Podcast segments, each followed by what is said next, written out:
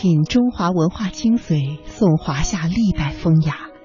现在陪伴你的是中央人民广播电台香港之声的《中华风雅颂》，我是从容，很高兴能够和你在这里相遇。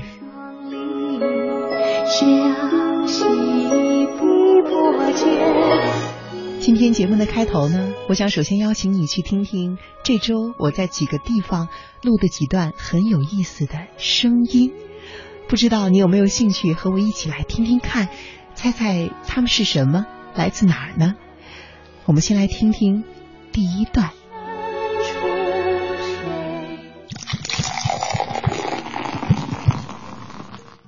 你听出来了吗？别急，再来听第二段。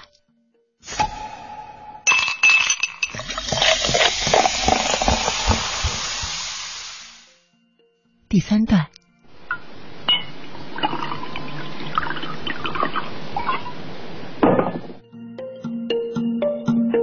我想听了前三段，你大概猜出来了，它们都是水的声音。首先我们听到的呢，翻着泡沫的是啤酒的声音，之后啊，嘣的一声，汽水的声音。刚刚听到的那段呢，是我刚刚在我们的直播间外面录下来的。一位主持人下了节目口渴，迫不及待的倒了一大杯水的声音，你发现了吗？这几种水啊都是饮料，那你可能要猜了，接下来听到的也是饮料的声音。嗯，没错。不过这两种饮料啊，可以说是基本上涵盖了全球的人们。为什么这么说呢？我们先去听第一种。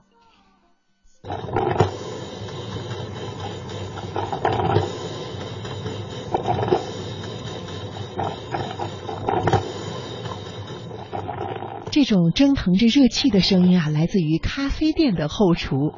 咖啡是很多西方国家最受欢迎的饮料，不过我最喜欢的是接下来要给你听的最后一种饮料，它也是和前面几种相比很特别的一种。冲这种饮料的水啊是这样的，而倒这种饮料的声音呢，也是和前几种相比完全不一样的风质。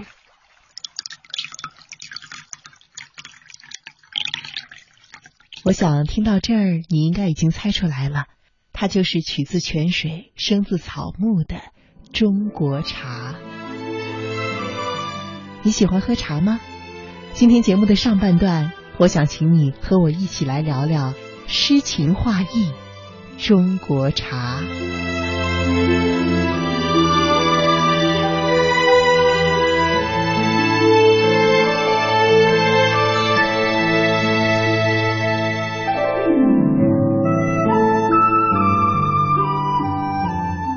刚刚在咱们听的这几段饮料的声音中啊，你可能会发现，茶的声音是最安静的。你能听到它的水流是最细的，而且它还有一个最，它用的杯子呀，恐怕是这几种里面最小的。我记得有一位急性子的朋友曾经到我家去做客，当时我为他沏了一壶最好的茉莉花茶，他正口渴，迫不及待地端起小茶碗来一饮而尽。我倒一杯，他喝一杯；倒一杯，他就喝一杯。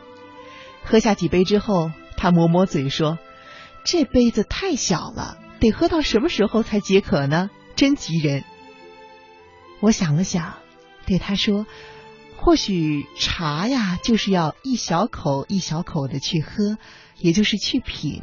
正所谓品味，一大口能灌下去的，或许就不是茶了吧。”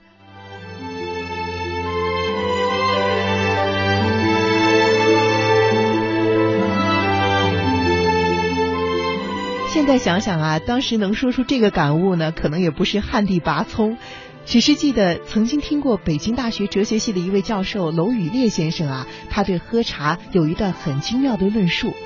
他说，喝茶的艺术呢，说大也大，说小啊，用三个“静”字就可以贯穿起来。幸运的是，我又找到了他当时的这段精彩的讲演，请你一起来听听看。恐怕喝茶里面可以去啊，给他呃用啊三个静字来把它贯穿起来。嗯。第一个是安静的静。嗯。第二个是清静的静。嗯，第三个是恭敬的敬。啊，呃，三个静，啊，恐怕首先我们喝茶就要有个让心心情能够宁静下来、安静下来了，是吧？哎，那么这个这个我们我想一般的喝茶的不是因为渴的不得了我去解渴，我们来品茶一定是要非常平静的这样一个状态，嗯，哎，一个环境也比较优雅，嗯，啊，然后我们呢慢慢的喝茶的时候呢，让我们。这个烦躁的心啊，能够静下来。嗯，这个茶文化的呃传统，应该说我们丢掉了很多。啊，现在我们有的时候，要么就是呃根本不不不考虑这个喝茶啊健身的问题、养心的问题，要么啊就是这个去追追求啊追求那个茶以外，跟茶茶这个本身关系不是太大的。那些外在的那种、那种、那种东西，比如说啊，呃，这个讲究这个茶要怎么样、怎么样、怎么样的好，啊，是吧？很贵的茶。所以现在现在这茶呀，也弄得这个价格啊提得很高，呃，是让一般的老百姓啊就无法问津了，嗯，是吧？再一个呢，去追求那种器皿啊，这个这个什么紫砂茶、紫砂的茶壶啊。啊，现在有这种有的紫砂茶壶，那是呃几十万的都有啊，是吧？这个这个就是背离了那个一一种这个喝茶的可以说一个一个根本了，嗯，是吧？那么这个这种这种这种还有或者是比较华丽的那种环境，啊，喝茶需要一些环境，但是这个环境是最好是简朴的、自然的，啊，而不是去追求那种非常华丽的。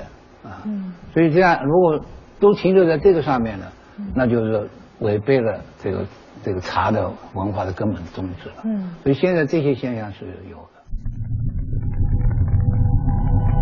它们厚重，因为见证了岁月沧海桑田的变迁，见证了历史金戈铁马的呼啸。它们珍贵，因为岁月无法复制，历史不会重演。大明宫、大雁塔、颐和园、故宫、庐山，每一处都值得我们一再停留、细细回味与感知。中华风雅颂，人文中华。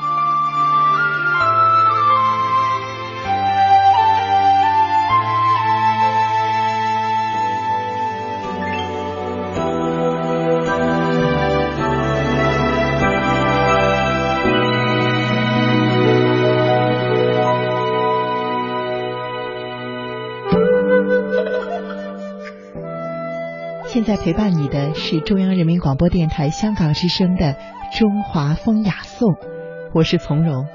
今天和你聊的是诗情画意中国茶。唐代有一位诗人叫做卢仝，他最出名的呢有两件事情。第一件事是他是初唐四杰之一卢照邻的后代，而第二件事啊。是他因为一首诗把喝茶写得如此的精妙，以至于被称为茶仙。这首诗很有意思，它的名字叫做《七碗茶》。哪七碗茶呢？是这么说的：一碗喉初润，二碗破孤闷，三碗搜枯肠，唯有文字五千卷，四碗发清汗，平生不平事，尽向毛孔散。五碗击鼓清，六碗通仙灵，七碗吃不得也，唯觉两叶习习，清风生。这说的是什么意思呢？一碗喉初润，第一碗喝下去呀，润喉润口；二碗破孤闷，第二碗呢，帮你赶走了所有的孤独和烦闷。三碗搜枯肠，唯有文字五千卷。第三碗喝完了呀，就开始反复的思索了。四碗发清汗，平生不平事，尽向毛孔散。第四碗喝下去，平生任何不平的事情都能够抛到九霄云外。五碗肌骨清，喝了之后肌肉和骨骼非常的轻盈。六碗通仙灵，喝到第七碗时已经吃不得了。因为两叶生风，欲乘清风归去，到了人间的蓬莱仙境。你听，这一杯清茶，七碗喝下去啊，能润喉除烦，能够泼墨挥毫，最后羽化成仙，多美呀！难怪它被称为茶仙了。茶来自百草，所以中国大地上有多少种草，可能就有多少种茶。不过，我们知道最多的和喝的最多的呢，大致有十种名茶。这些你可能至少喝过其中一种，比如说龙井、毛峰、铁观音、大红袍、茉莉花茶，还有碧螺春等等。最迷人的是啊，这十大名茶呢，每一个背后都有一段非常有意思的故事。下面我就一一的讲给你听。如果现在你的手边正伴着一杯茶，就让这些故事成为你最好的茶点吧。这第一个要讲的呀，是龙井茶的故事。它会有怎样的传说呢？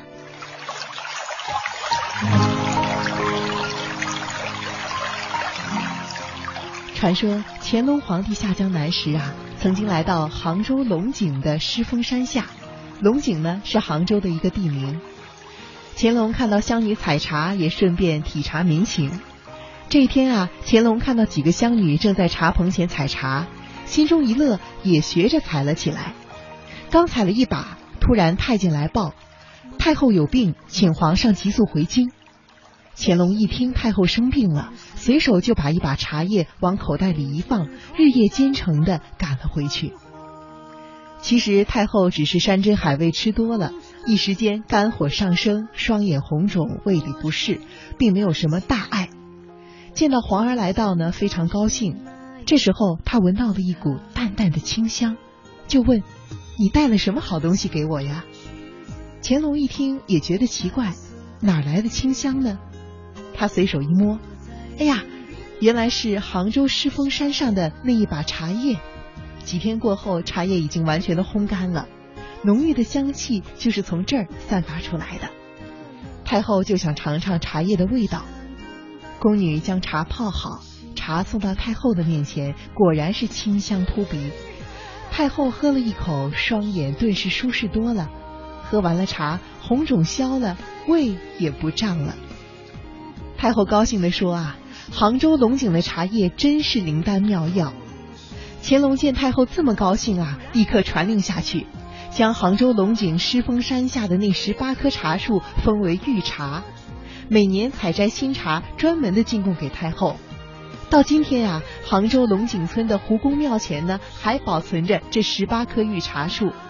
到杭州的很多人去旅游的时候，不少还专门的去拜访一番，拍照留念。如果有一天你也有机会去了杭州，一定要去看看这十八棵神奇的茶树啊！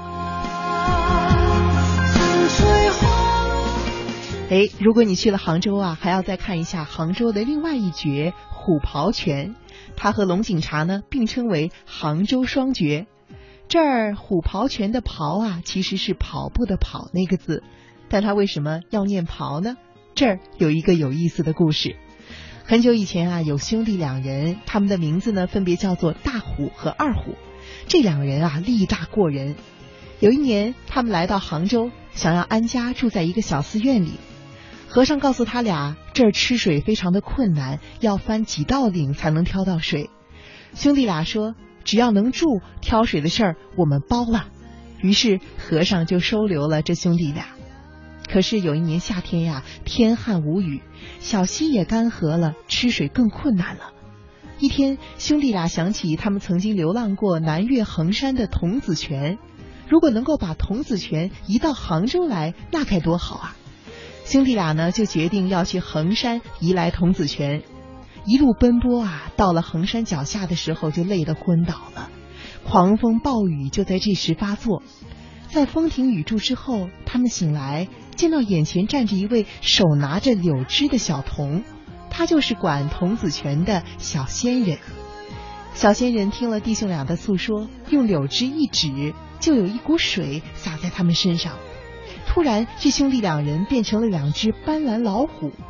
小孩跃上虎背，老虎仰天长啸一声，带着童子拳就直奔杭州而去。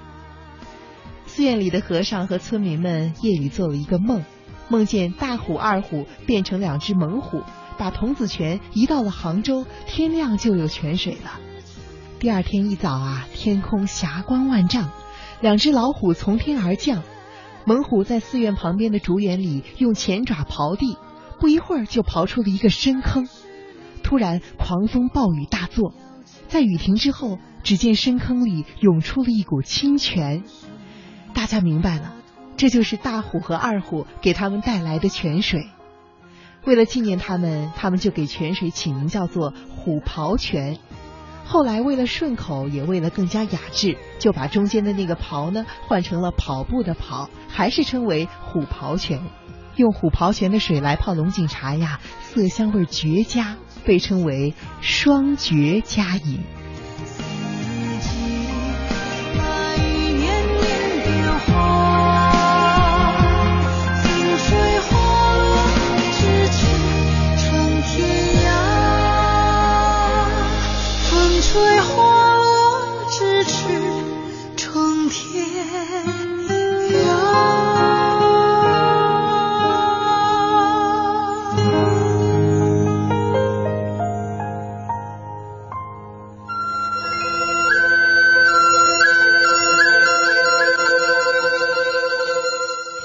是古籍，也是千年前的流行歌曲；宋词是经典，也是古人的情感小曲儿。文化可以很深厚，文化也可以很生活，文化可以很高雅，文化也可以是衣食住行的鲜活感受。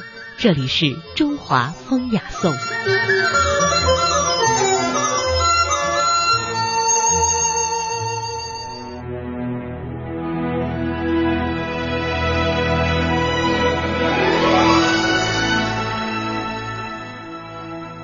中华风雅颂，诗情画意，中国茶。我是从容。今天要给你讲的第二大名茶的故事啊，是黄山的毛峰茶。黄山位于安徽的南部，是著名的游览胜地。而黄山毛峰呢，也有一段有趣的传说。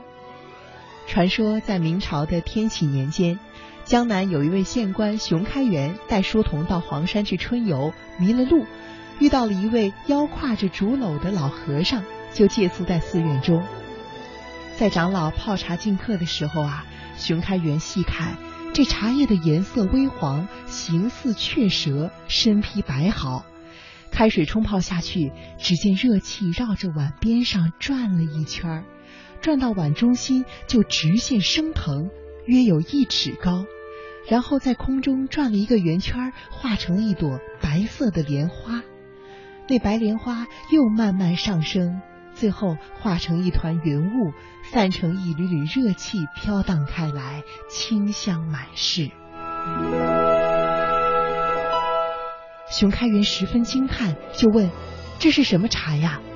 长老说：“这茶叫做黄山毛峰。”临别时，长老送他一包茶和一葫芦黄山的泉水。并且嘱咐一定要用这种泉水冲泡，才能够出现白莲奇景。熊开元回到县衙之后，正遇到同窗的旧友太平知县来访，就将冲泡黄山毛峰的过程表演了一番。太平知县甚是惊喜，后来到京城禀奏皇上，想献仙茶邀功请赏。皇帝传令他进宫表演，可是冲泡了之后却不见白莲奇景出现。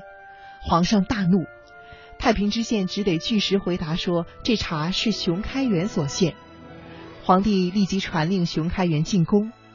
熊开元进宫之后啊，才知道原来是没有使用黄山泉水冲泡。讲明缘由之后呢，请求回黄山取水。他回到黄山拜见长老，带回山泉，再一次冲泡黄山毛峰，果然出现了白莲的奇观。皇上看得眉开眼笑。就对熊开元说啊，朕念你献茶有功，升你为江南巡抚，三日之后就上任去吧。熊开元听了，心中感慨万千，暗自想到：黄山名茶尚且品质清高，何况为人呢？于是脱下了官服玉带，到黄山的云谷寺出家做了和尚，法名为正治，正直的正，志向的志。如今在苍松入云、修竹夹道的云谷寺下的路旁，有一个大师的木塔，相传这就是正智和尚的坟墓。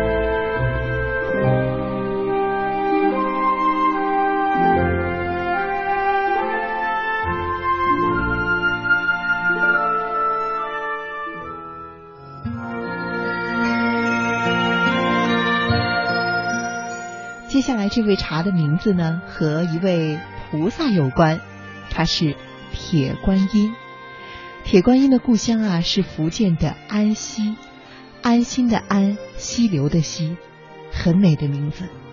安溪呀是福建东南部靠近厦门的一个县，种茶的历史非常悠久，唐代就已经有茶叶出产了。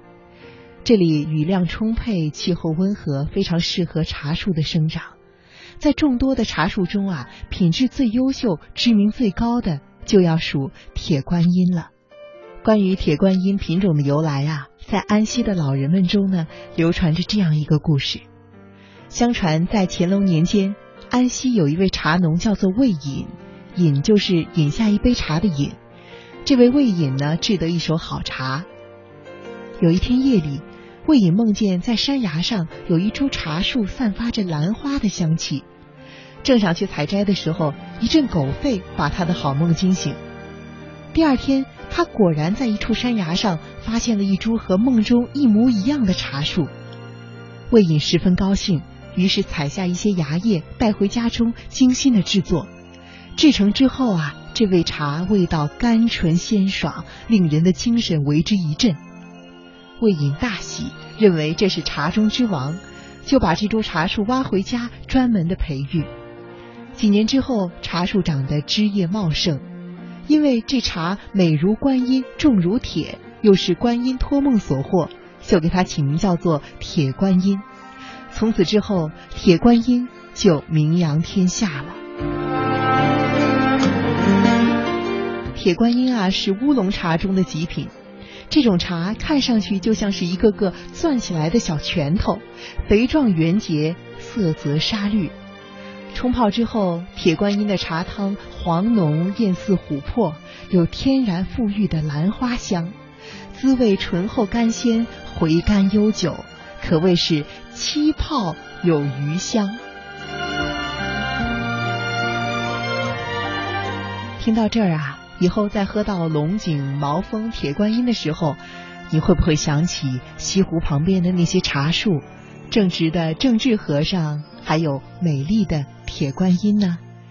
有这些故事陪伴，品茶会不会更有情感、更可回味了呢？我想把剩下几种茶的传说留给明天的节目。今天上半段节目的最后啊，我想请你和我一起去寻找几个问题的答案。第一个问题是，茶是从什么时候开始人们发现它可以作为一种饮料的呢？日本有一种很著名的抹茶很好喝，那和咱们的中国茶有没有关系呢？还有我们常说吃茶，那人们真的吃过茶吗？我们来听娄宇烈先生的讲解。这个怎么说呢？按照我们的传说，大概是呃。最早就神农氏的时候，那上古了嘛，啊，传说这个神农啊尝百草嘛，啊，那么日中三毒啊，一天啊三次中毒啊，因为尝百草嘛，各种各样的草药他去尝嘛，然后喝什么来解毒啊？喝茶，哦，喝茶来解毒，所以人们最初啊认识到茶是有解毒清火的功能，啊，解毒的功能，嗯。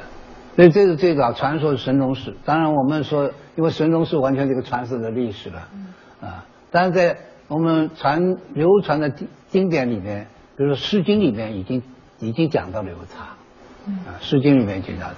那么，在这个这个周周朝那个时候，茶已经相当普遍了，是吧？那么这个时候的茶主要是这个作为药用，药用。茶做药用，哎，药用就是刚才讲的，它来来来解毒啊，啊，去火啊，嗯，啊，作为作作为药用的东西，啊来用，大概到了汉代开始呢，除了药用之外呢，还用用作呃食用，也不是做药，食用。吃这个茶叶。吃这个茶，啊，吃这个茶，所以他那个时候呢是，呃，开始的时候是新鲜的茶叶，不是像我们现在我们现在喝的茶都是呃这个烘焙的烘烘干了的烘焙了的茶叶或者晒干了的茶叶，是吧？那个时候是新鲜的茶叶，新鲜的茶叶。来煮茶羹，啊，茶羹，那么就是可以搁上各种不同的粮食也可以，还有搁上别的不别的东西也可以。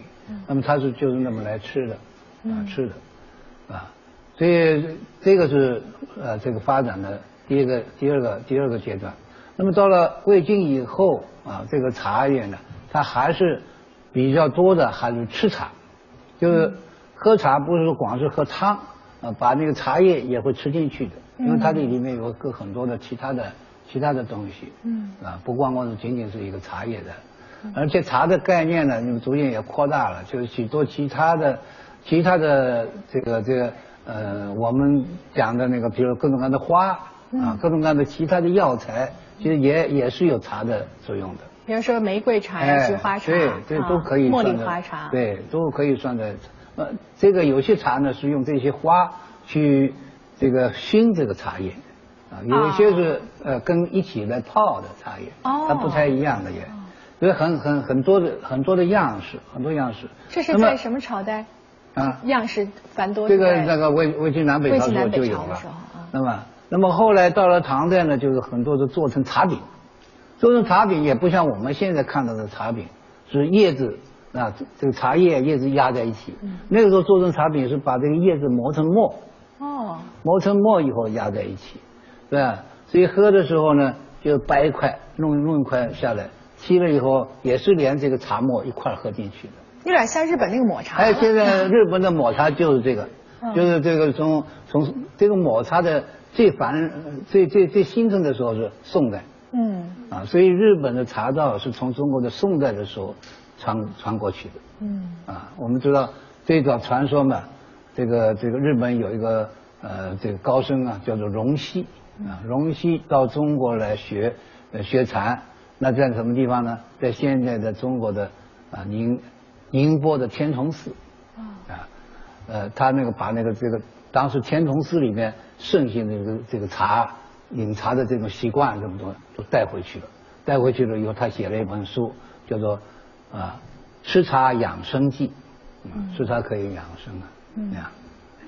那么，那么这个，所以宋代的茶，其实跟现在日本的茶道，啊，可以说是基本上一样，就是茶沫，茶沫，而且是用一个竹刷子，嗯，啊刷的，对对，嗯，然后喝的时候呢，是连水带那个茶沫一块都喝进去的，嗯，对。那么像我们现在喝的，光是叶子。啊，叶子用各种各样的加工的方法，以后制成各种各样不同的茶，啊，然后沏了茶以后，啊，主要就是喝它的汤，而不去吃它的茶叶。对。那主要是明清以后才开始，哦，开始有的。明清之前是连茶叶都吃的。基本上都是那样，也有个别的也是不吃不不吃茶叶的，但是总的来讲，它的又是那样，嗯，是吧？那么在中国呢，在在那个这种茶茶的礼仪，茶的那个。这个这个宴这个聚会啊，那么在这个在唐代已经就很盛行了。哦，在中国的唐代也是。哎，茶道这个词儿也是在唐代就出现。哦。哎，唐代就就茶道，但是这个含义可能跟日本后来的茶道不完全一样。嗯。那么这个这个在中国唐代的这个寺院里边，经常举行茶宴。茶宴。茶宴，茶会，不是叫做茶会，叫做茶宴，啊，用茶来招待。招待那个，招待那个这个这个信众啊，啊居士啊，或者是呃僧人们的聚会啊。